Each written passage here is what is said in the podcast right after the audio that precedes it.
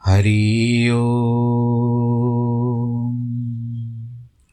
हरि ओ हरि ओ गुरुर्ब्रह्मा गुरुर्विष्णु गुरुर्देवो महेश्वरः गुरुर्साक्षात् परब्रह्मः तस्मै श्रीगुरवे नमः। विघ्नेश्वराय, वरदाय, सुरप्रियाय, लम्बोदराय, सकलाय जगद्दिताय नागाननाय श्रुतियज्ञविभूषिताय गौरीसुताय, गणनाथ नमो नमस्ते। नाहं वसामि वैकुण्ठे, योगिनां हृदयेन च मद्भक्तां यत्र गायन्ति, तत्र तिष्ठामि नारद। जिस घर में हो आरती चरण कमल चितलाय तहाँ हरि वासा करे ज्योत अनंत जगाए जहाँ भक्त कीर्तन करे, बहे प्रेम दरिया। तहाँ हरि श्रवण करे, सत्यलोक से आए सब कुछ दीना आपने, भेंट करूँ क्या नाथ? नमस्कार की भेंट लो, जोड़ू मैं दोनों हाथ, जोड़ू मैं दोनों हाथ, जोड़ू मैं दोनों हाथ।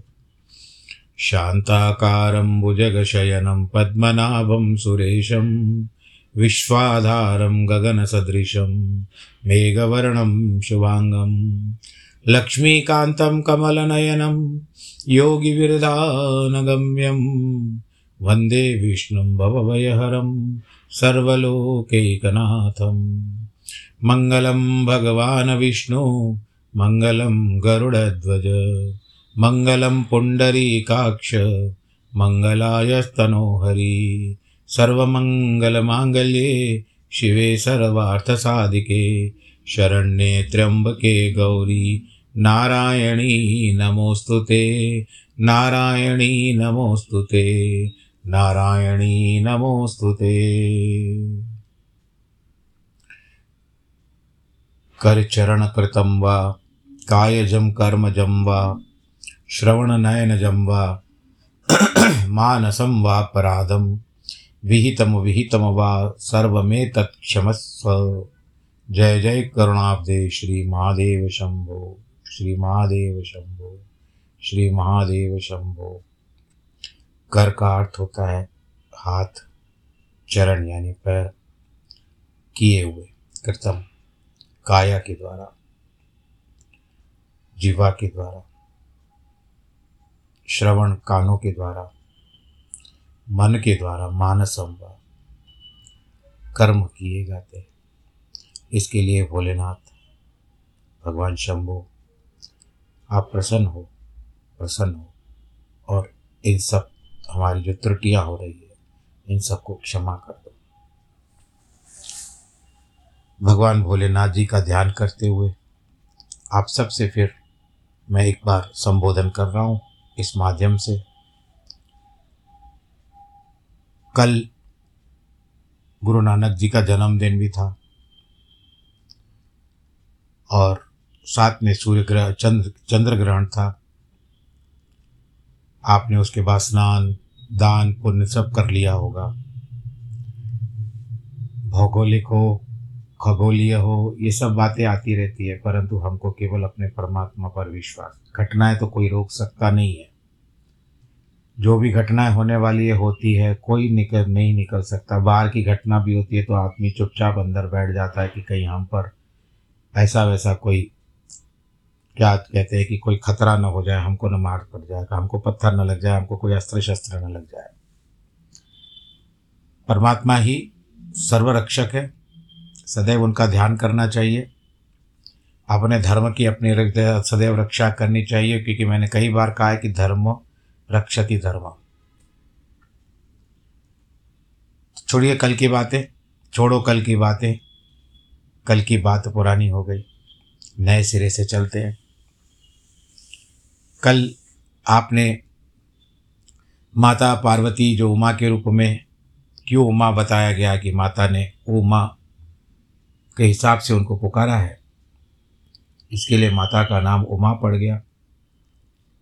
अब हम आगे बढ़ते हैं।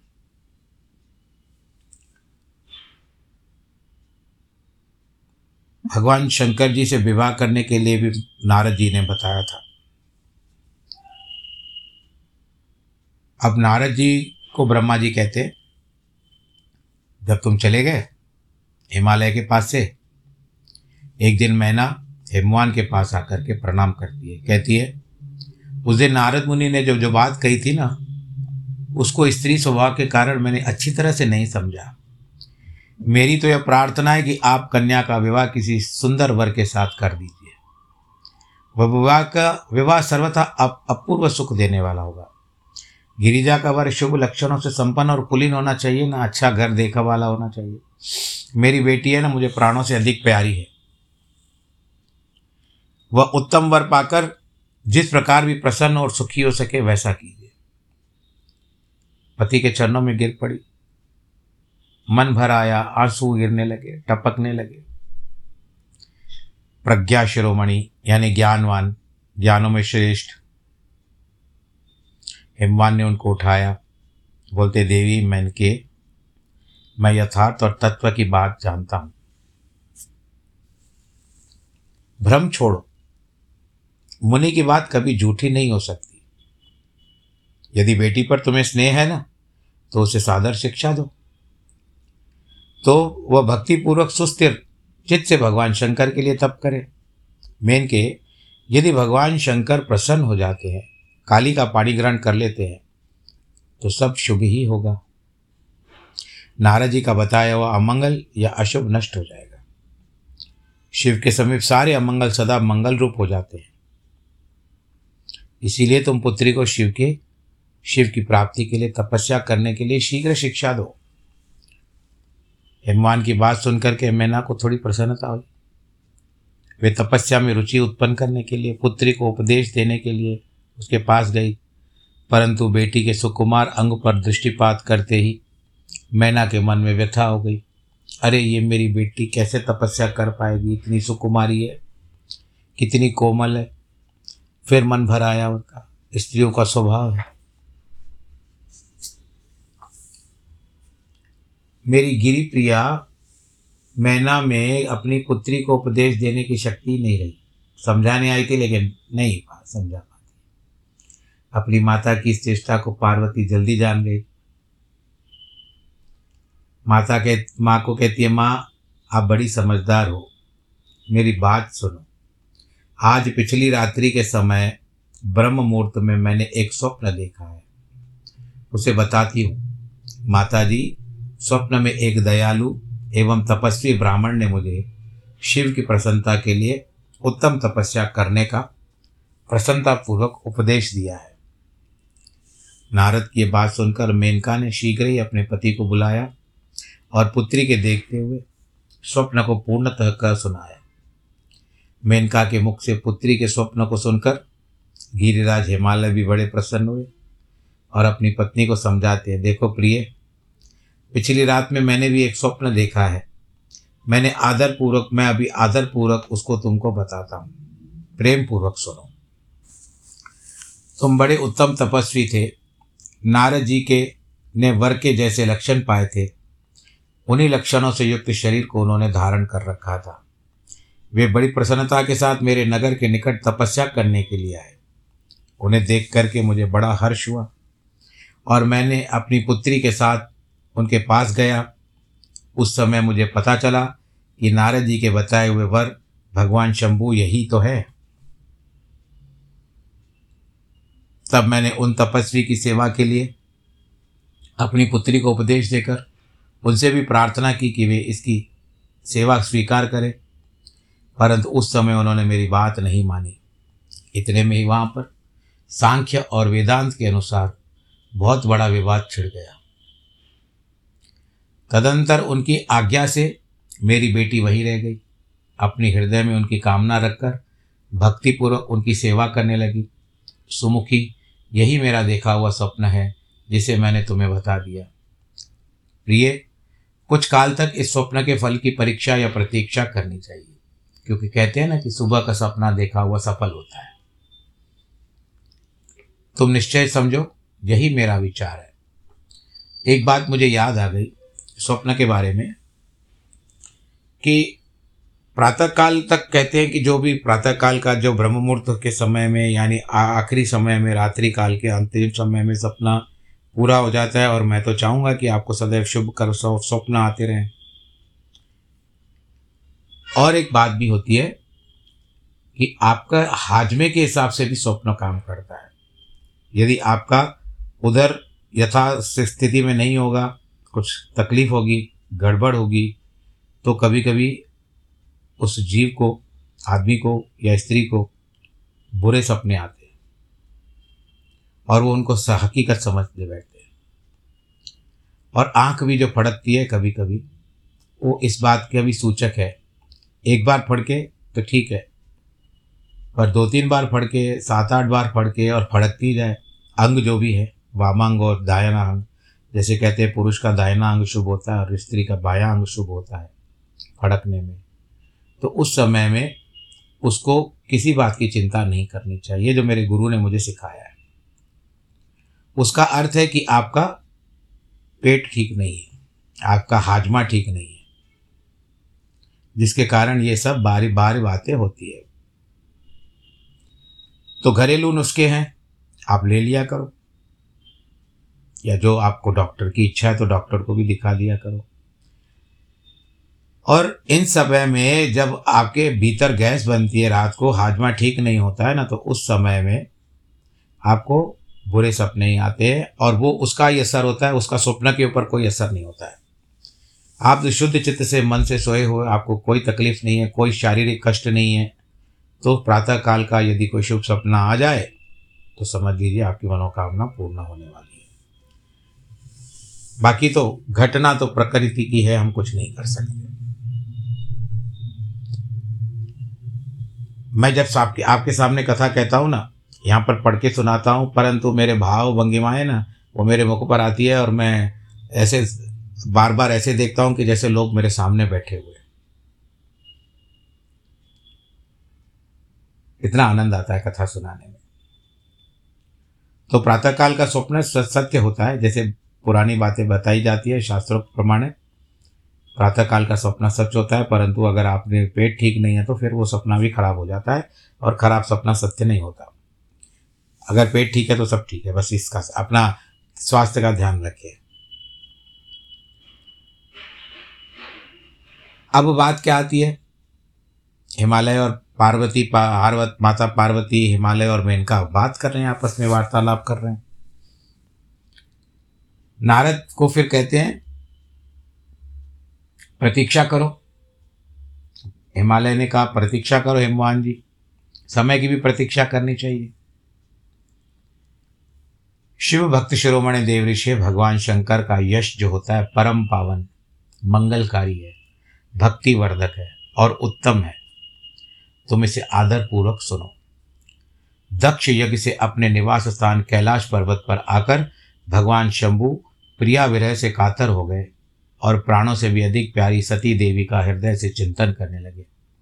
अपने पार्षदों को बुलाकर सती के लिए शोक करते हुए उनके प्रेम वर्धक गुणों का अत्यंत प्रीतिपूर्वक वर्णन करने लगे।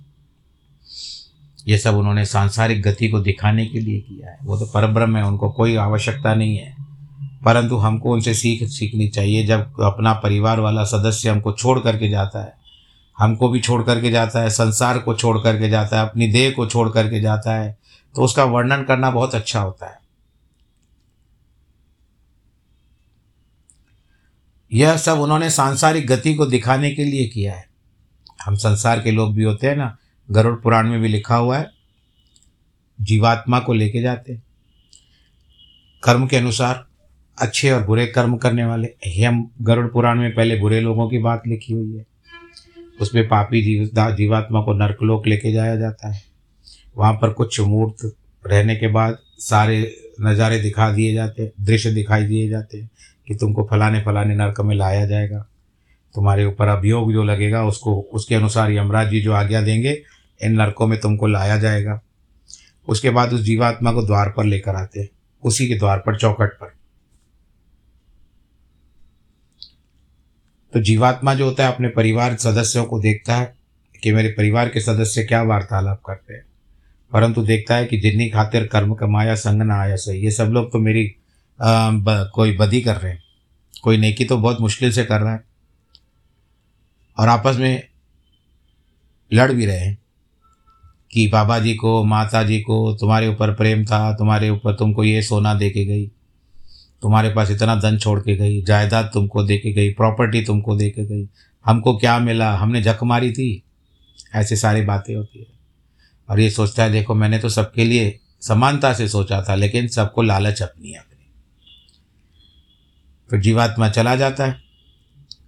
सब कुछ प्राप्त करके, हिया, हुआ तो अच्छा परिवार वालों ने दिया तो अच्छा नहीं दिया तो वो प्रेत की योनि में घूमता है।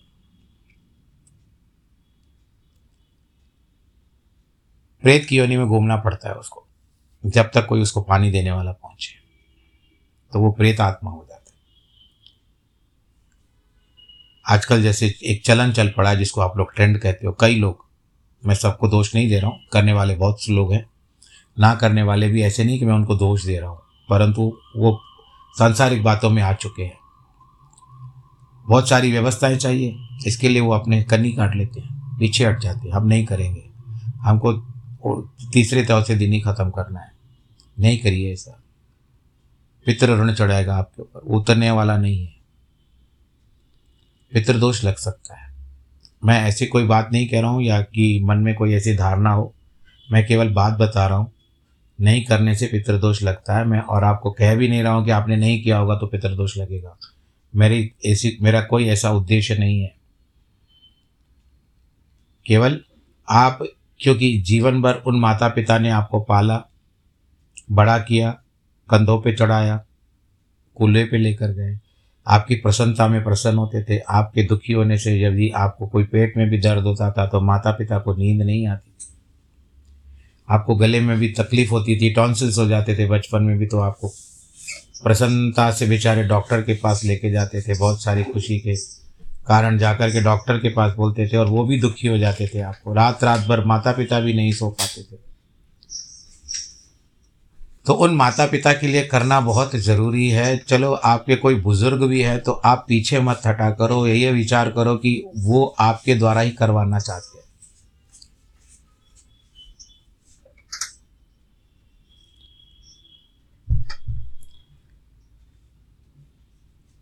भावुक हो गया हूँ मैं थोड़ा सा। क्योंकि ऐसी दशा, फिर परि मैं ये भी नहीं कहता कि भविष्य क्या कहेगा, उसको छोड़ दीजिए, परंतु वर्तमान जो है किसी का भला कर दीजिए। क्योंकि उसको चार कंधों की आवश्यकता है। और उसके बाद पितृ पिंडदान कराना आवश्यक है, जो हमारे शास्त्रों का विधान है।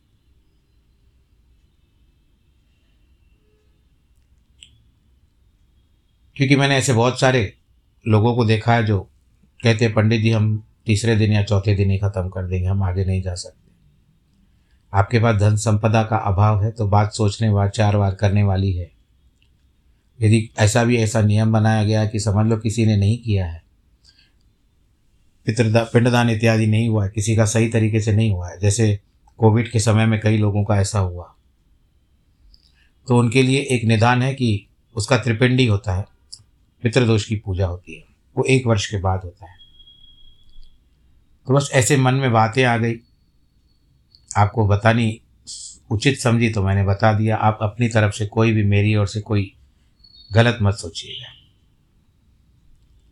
क्योंकि हम लोग कथावाचक होते हैं ना कभी कभी किन वस्तुओं में बहुत भावुक हो जाते हैं। किसी की दयनीय दशा हमसे देखी नहीं जाती है। और देखिए, मैं खुले मन से कह रहा हूँ। आपको आशीर्वाद ही मिलेगा। पितृ ऋण से भी मुक्त हो जाएँगे आप। तीन प्रकार के कर्जे होते हैं, देवताओं का, ऋषियों का, पितरों का। कभी जब ऐसा समय आएगा तो मैं इन तीनों कर्जों के, ऋणों के बारे में भी आपको बताऊँगा। तो अब यहाँ पर बात आती है, भगवान जी का जो यश है, भगवान शंकर जी सती के बारे में वर्णन कर रहे हैं, ये बता रहे हैं यहाँ पर। बाद बाद में भगवान जी तो दिगंबर हो गए थे। सब लोगों में उन्मत्त वृत्ति, भांति भ्रमण करने लगे। लीला कुशल होने के कारण विरही अवस्था का प्रदर्शन करने लगे। सती के विरह से दुखित होकर कहीं भी उनका दर्शन न पाकर भक्त कल्याणकारी भगवान शंकर पुनः कैलाश गिरी पर लौट आए और मन को यत्नपूर्वक एकाग्र करके उन्होंने समाधि लगा ली। जो समस्त दुखों का नाश करने वाली है। समाधि में वे अविनाशी स्वरूप दर्शन करने लगे। इस तरह तीनों गुणों से रहित हुए भगवान शिव चिरकाल तक सुस्थिर भाव से समाधि लगाए बैठे रहे। चिरकाल जिसका कोई समय नहीं, न जाने कितना समय उन्होंने तपस्या की। वे प्रभु स्वयं ही माया के अधिपति, निर्विकार पर ब्रह्म है। फिर भी जब असंख्य वर्ष व्यतीत हो गए तब उन्होंने समाधि छोड़ी। उसके बाद तुरंत ही जो चरित्र हुआ, उसको मैं तुमको सुनाता हूँ। भगवान शिव के ललाट से उस समय श्रम जनित पसीने की एक बूंद पृथ्वी पर गिरी। तत्काल एक शिशु के रूप में परिणित हो गई। मुने उस बालक की चार बुझाएँ थी। शरीर की कांति लाल थी। आकार जो था वो बड़ा मनोहर था। दिव्य द्युति से दीप्तमान तथा शोभाशाली बालक अत्यंत दुस्सह तेज से संपन्न था। तथापि उस समय लोकाचार, परायण, परमेश्वर, शिव के आगे साधारण शिशु की भांति रोने लगा। यह देख करके पृथ्वी, भगवान, शंकर भय से मान, उत्तम बुद्धि से विचार करके सुंदर स्त्री का रूप धारण करके वहीं प्रकट हो गई पृथ्वी। उन्होंने उस सुंदर बालक को तुरंत उठाकर अपनी गोद में रख लिया। अपने ऊपर प्रकट होने वाले दूध को ही स्तनन्य रूप से पिलाने लगी।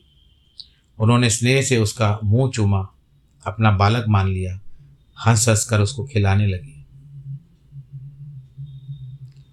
परमेश्वर शिव का हित साधन करने वाली पृथ्वी देवी सच्चे भाव से स्वयं उसकी माता बन गई। संसार की सृष्टि करने वाले परम कौतुकी एवं विद्वान अंतर्यामी शंभु यह चरित्र देख करके हंस पड़े। पृथ्वी को पहचान करके उनसे कहते, धरणी, तुम धन्य हो। मेरे इस पुत्र को प्रेम पूर्वक तुमने पालन किया। करो, जाओ। यह श्रेष्ठ शिशु मुझ महातेजस्वी शंभु के श्रम जल से श्रम जल कहते हैं पसीने को श्रम जल से तुम्हारे ऊपर, तुम्हारे तुम्हारे ही ऊपर उत्पन्न हुआ है। यानी मेरा पसीना धरती पर गिरा और उससे यह बालक उत्पन्न हुआ, नवजात शिशु उत्पन्न हुआ। हे वसुदेव, वसुधा भी कहते हैं धरती को। यह प्रियकारी बालक यद्यपि मेरे श्रम जल से प्रकट हुआ है, तथापि तुम्हारे नाम से, तुम्हारे पुत्र के रूप में इसका नाम प्रख्यात होगा। यह सदा त्रिविध तापों से रहित होगा। आध्यात्मिक, आदिदेविक आदि भौतिक मन, वचन, कर्म। अत्यंत गुणवान भी होगा, भूमि देने वाला होगा यह मुझे भी सुख प्रदान करेगा, तुम इसे अपनी रुचि के अनुसार ग्रहण करो। ब्रह्मा जी कहते, नारद, ऐसा कहकर के भगवान शंकर जी शांत हो गए। उनके हृदय से विरह का प्रभाव कुछ कम हो गया। उनमें विरह क्या था? वे लोकाचार का पालन कर रहे थे। वास्तव में सत्पुरुषों के लिए प्रिय श्री रुद्रदेव के निर्विकार परमात्मा ही हैं। शिव की उपयुक्त आज्ञा को शिरोधार्य करके पुत्र सहित पृथ्वी तो थी, शीघ्र ही अपने स्थान को चली गई। उन्हें बहुत सुख मिला। वह बालक आगे चलकर भूमि पुत्र होने के कारण भौम नामक नवग्रह में जो होता है भौम या मंगल आप जिसको कहते हो, उसके नाम से प्रसिद्ध हो गया। युवा होने पर तुरंत काशी चला गया। वहाँ उसने दीर्घ काल तक भगवान शंकर की सेवा की। विश्वनाथ जी की कृपा से ग्रह की पदवी पाकर के। भूमि कुमार शीघ्र ही श्रेष्ठ एवं दिव्य लोक में चले गए, जो शुक्र लोक से परे है। तो इस तरह से आप लोगों ने आज नवग्रहों में मंगल की भूमिका, मंगल की उत्पत्ति सुनी। इसी तरह से नवग्रहों की भी उत्पत्ति किस तरह से हुई है? जैसे सूर्य है, सूर्य की उत्पत्ति हुई है।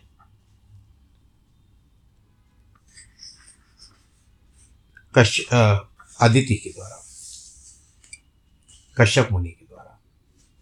भगवान नारायण का ही अवतरित है, इसके लिए उनको सूर्य नारायण कहते हैं। अवतार लिया उन्होंने, आदित्य। सूर्य को कहते हैं और एक प्रकार से मैंने कहीं पर पढ़ा था कि सूर्य गुरु को भी कहते हैं, इसके लिए सारे संसार को ज्ञान की प्राप्ति होती है। सूर्य। सूर्य भी कहते हैं। दूसरी ओर से चंद्र जो देवता है, सोम देवता जिसको कहते हैं, उसका स्वरूप क्या है? उनका जन्म कैसे हुआ? अनुसुईया के द्वारा हुआ है। अत्रि मुनि और अनुसुईया। तीन आए जब पुत्र मांगा। पुत्र दो, करता करता करता तो तीनों देवता प्रकट हो गए अत्रि के पास। और तीनों ने कहा, हम आपके पुत्र के रूप में आ जाएँगे। तो ब्रह्मा जी से चंद्रमा हुए, शिव जी से दुर्वासा हुए और भगवान विष्णु दत्तात्रेय के रूप में हुए। ये सोम सोम की उत्पत्ति हुई है। तत्पश्चात मंगल की आपने उत्पत्ति सुनी थी। अभी किस तरह से हुई? उसके बाद बुद्ध बुद्ध की उत्पत्ति हुई है चंद्रमा के द्वारा और बृहस्पति से गड़बड़ में। इस विषय पर फिर कभी बात करेंगे। तो बुद्ध को भी ग्रह में रखा गया, ग्रहों में रखा गया। उसके बाद आता है बृहस्पति, इनको गुरु माना गया और अंगिरस के पुत्र हैं। अंगिरा ऋषि भी कहते हैं। अंगिरा के द्वारा गुरु बृहस्पति की उत्पत्ति हुई। इनको भी नवग्रहों में रखा गया। फिर भृगु के द्वारा जो भगवान शंकर की पूजा में जिन्होंने ना दाढ़ी वाड़ी ये किया था तो वो अभी आप लोगों ने थोड़े दिन पहले सुना इस कथा में, उस भृगु के द्वारा शुक्र की उत्पत्ति हुई। और शनिदेव की उत्पत्ति होती है। शनिदेव कहाँ से? आए, शनिदेव के पुत्र पिता का नाम तो आपको भी पता है, सूर्यदेव है। नवग्रहों में रखा गया। राहु की उत्पत्ति हुई है विप्रचिति की पत्नी सिंहिका के द्वारा। राहु की उत्पत्ति हुई।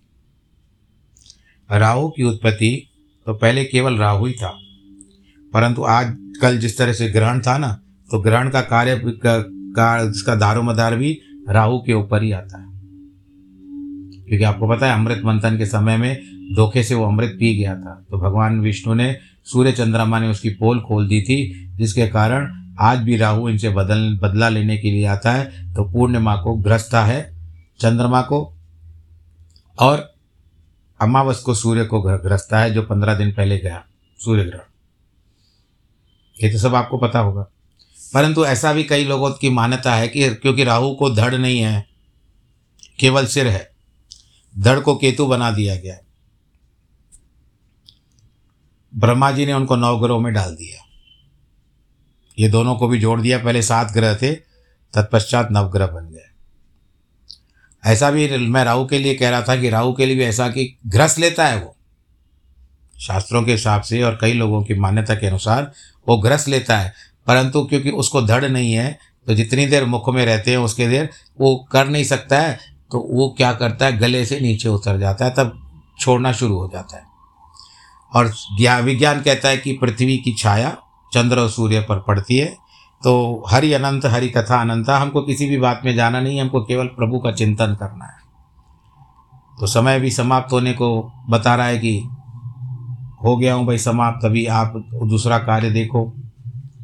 तो आप लोग भी अभी इसके बाद कथा सुने, जब भी सुने, आनंद के साथ सुने, पर आपको घर कार्य भी देखना है। आनंद के साथ देखिए। आज जिनके वैवाहिक वर्षगांठ और जन्मदिन है। उनको ढेर सारी बधाई। ईश्वर आप सबको सुरक्षित रखे, आनंदित रखे, प्रफुल्लित रखे।